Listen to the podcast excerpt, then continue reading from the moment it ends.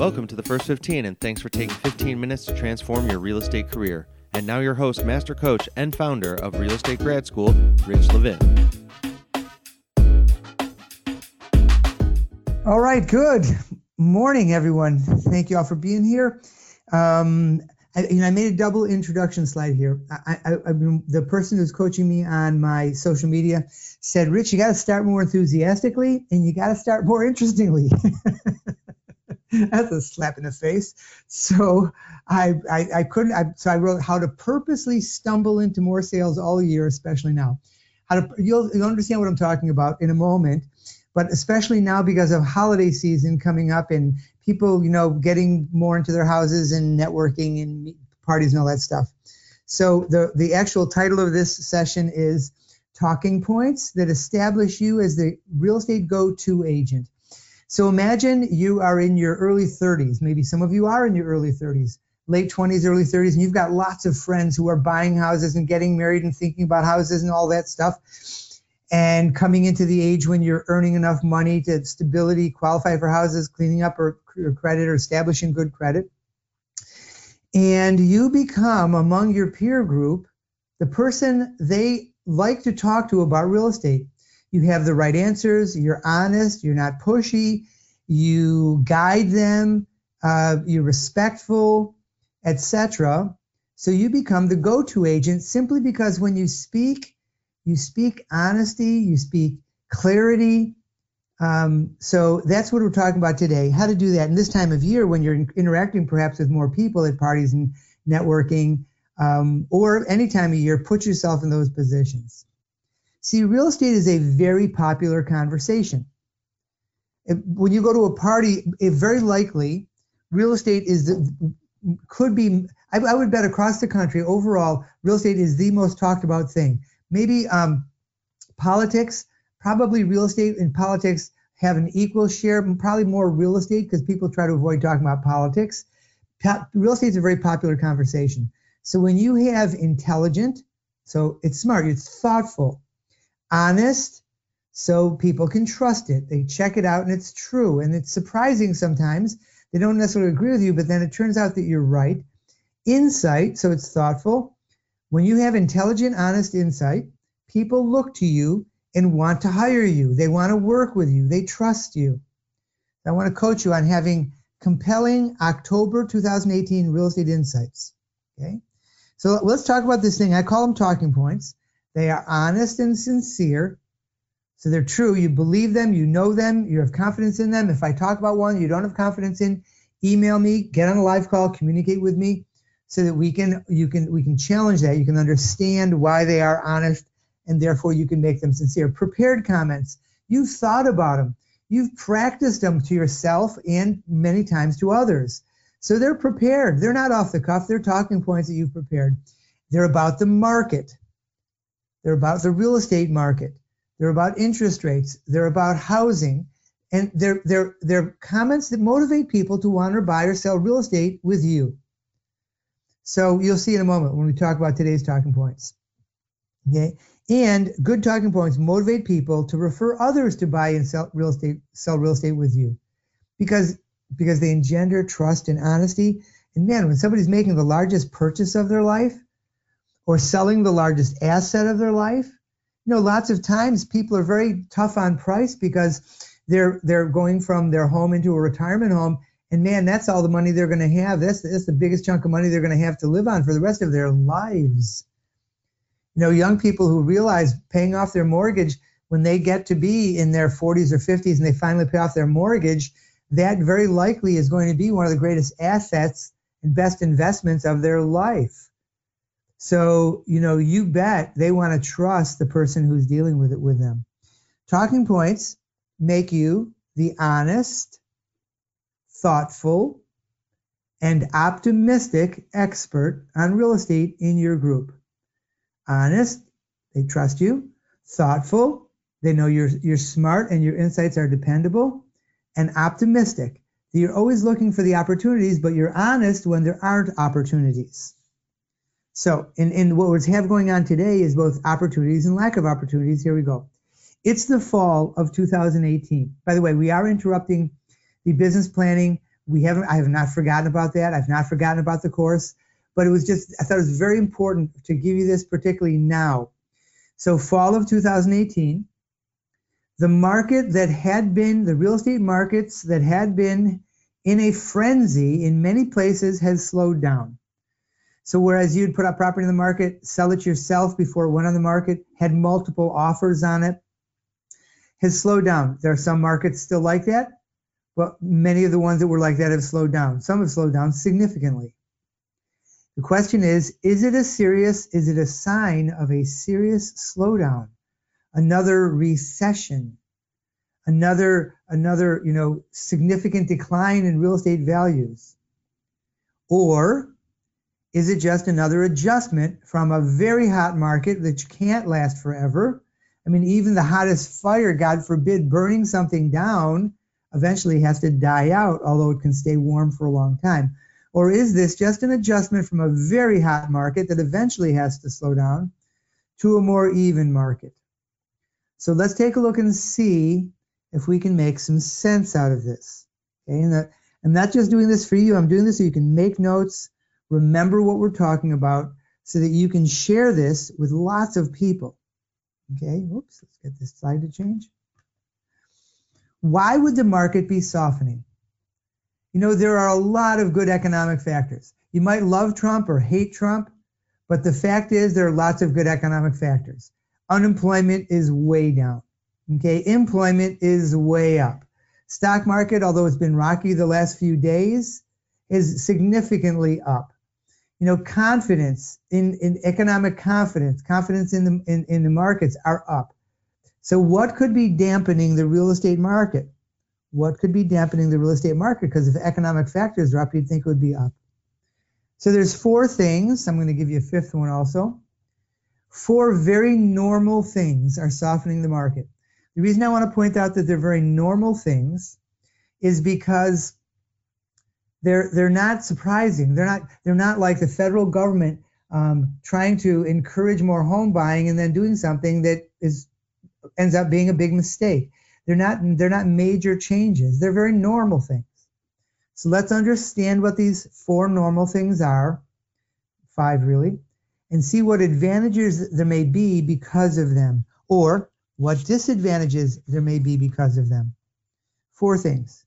So number one, interest rates are higher. That's a normal thing. Interest rates go up, interest rates go down, interest rates are higher. In January, rates were at or below 4%. Just they were they've been at those historic lows for almost 6 maybe 6 years. So many of you who've gotten into real estate in the past 6 years have gotten used to this norm. People like if I can invoke her name Stephanie, who's just getting into the market, you have a gift I myself got into the market in a very bad time. Within a year or two of when I got into real estate, the market just got horrible for three or four years. Those of us who survived that time became very strong. There are many of the leaders in the real estate industry right now. Um, people who got into the market in 2006, 7, 8. They didn't know any better and they learned how to win in a very tough market. And they're some of the biggest producers right now.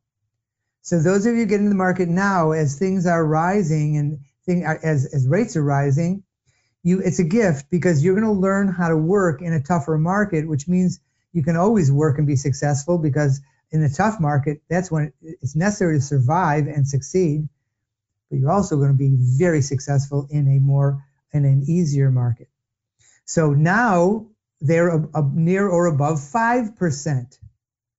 Now, that's true. That will create a, some market slowdown if they went to six or seven percent rapidly, that would be that could be the whole reason the market would slow down.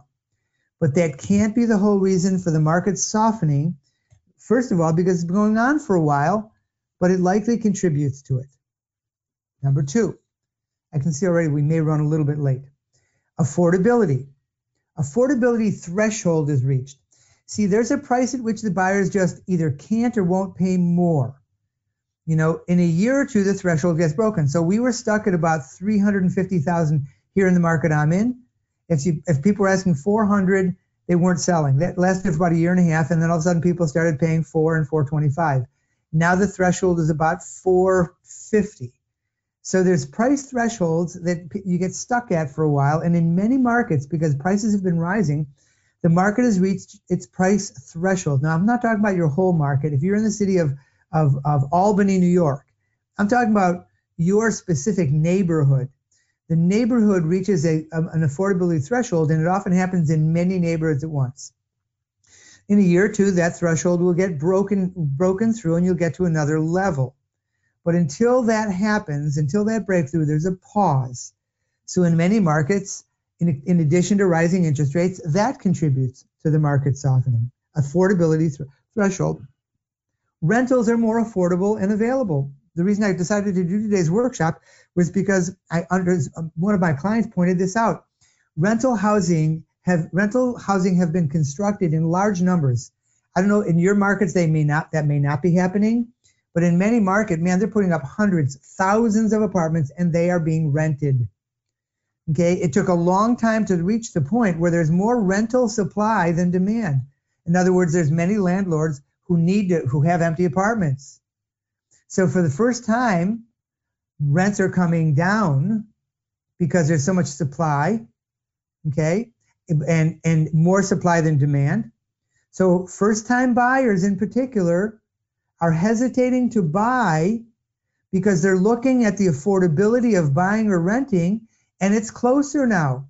They're looking at the affordability and quality of the available rentals. A lot of these rentals are new. They're, they're terrific. You know, they're, they're, they're appealing. And they're now priced, getting priced a little bit better. And the, the landlords are making better deals, giving free months rent to get people in, etc., giving people the first six months at a lower rent.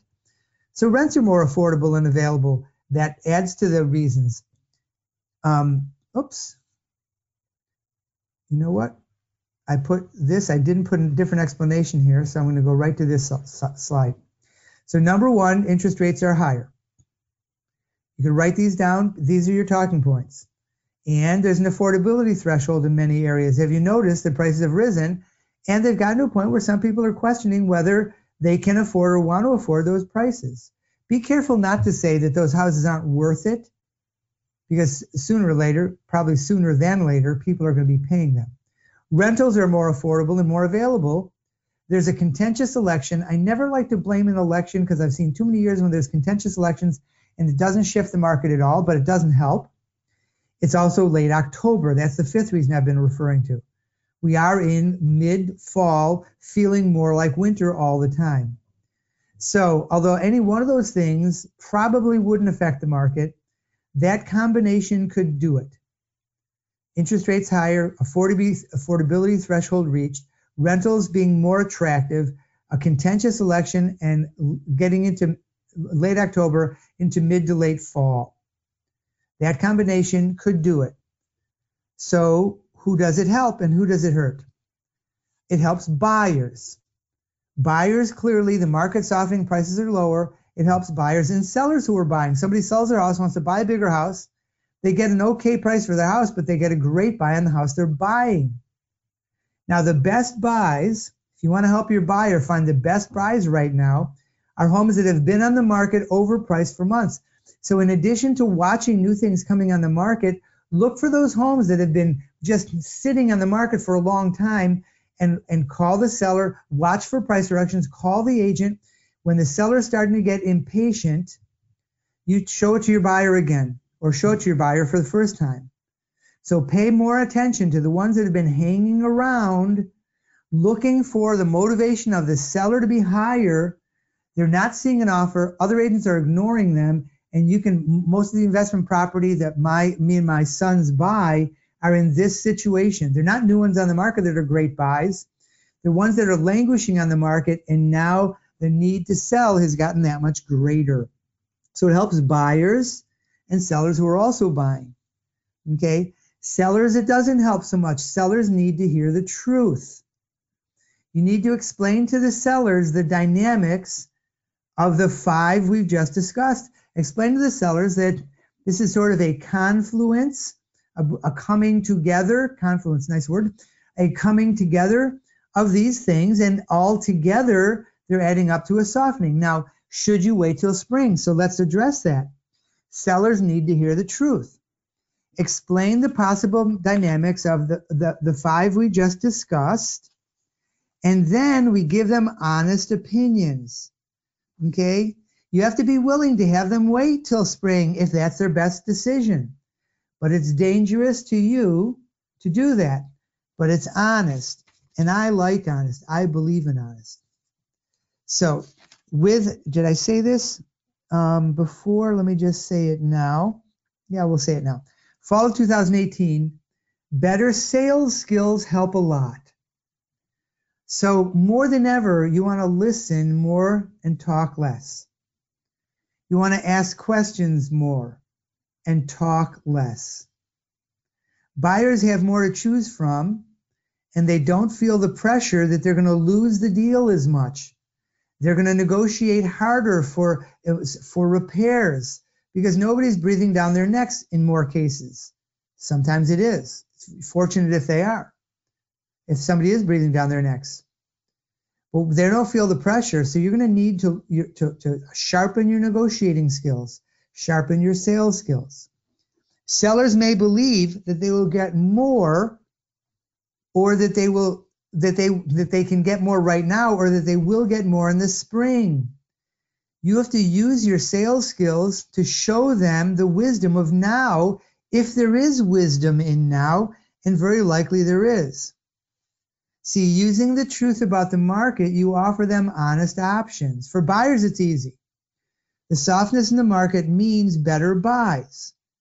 It's likely that interest rates will be even higher in the spring, so it might be smarter when there's better buys and lower rates to buy now. For sellers, the factors may be getting may, may get better in the spring, but there's no guarantees.